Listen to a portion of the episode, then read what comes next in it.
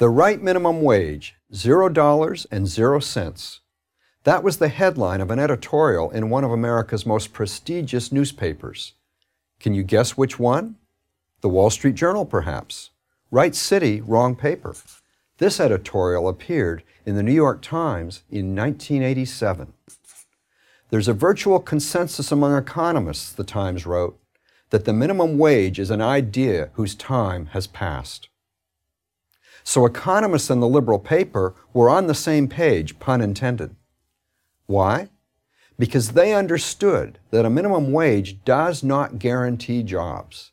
It guarantees only that those who get jobs will be paid at least that minimum. And that leads to two bad outcomes unemployment and higher prices. I can best explain this by asking a simple question What is a wage? A wage is the price of labor. Now, what happens if the price of labor rises not because workers have become more productive, not because a business must pay higher wages to hold on to valuable employees, but only because the government requires it? When the minimum wage rises, employers will adjust. They will use less labor. They'll fire current employees or cut back on their hours. They will also raise prices for their goods or services. These are undesirable consequences. But let's also consider another bad effect. Businesses will hire fewer workers, especially those with little or no job experience. Suppose you're young and haven't worked many jobs before. Maybe you've never had a job and are trying to land your first one.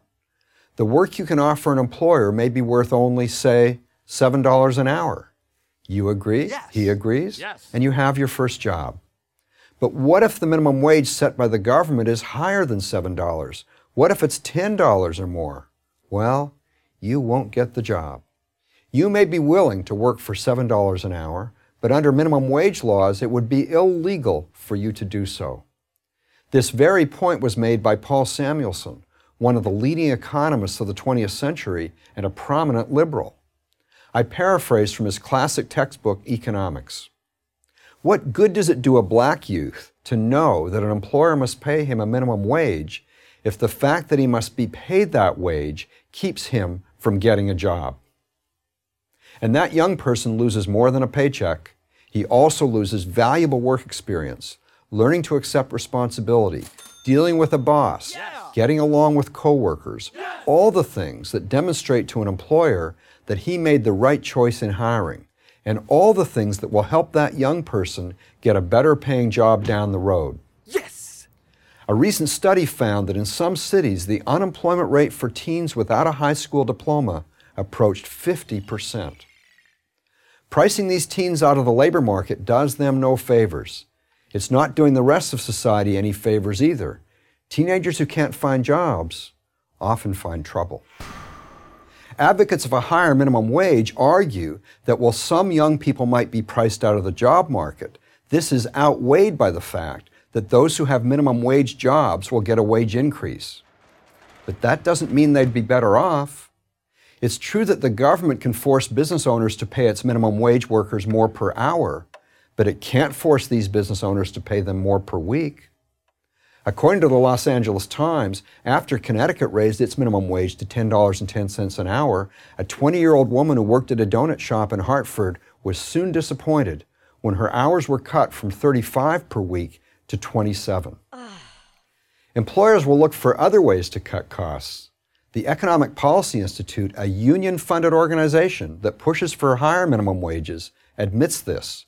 Employers, they write on their website, may be able to absorb some of the costs of a wage increase through higher productivity, lower recruiting and training costs, decreased absenteeism, and increased worker morale. How would an employer get higher productivity? By working the employees harder. How would an employer cut training costs? By training them less. So let's summarize. Raising the minimum wage makes it harder for young and inexperienced workers to get jobs, to get on that crucial first rung of the employment ladder.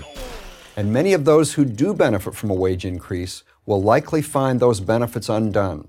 They will work fewer hours, will work harder per hour, and will get less training. Sounds like the New York Times had it right back in 1987. I'm David Henderson. the editor of the Concise Encyclopedia of Economics for Prager University. Join Prager University, subscribe to our YouTube channel, and sign up for free at prageru.com.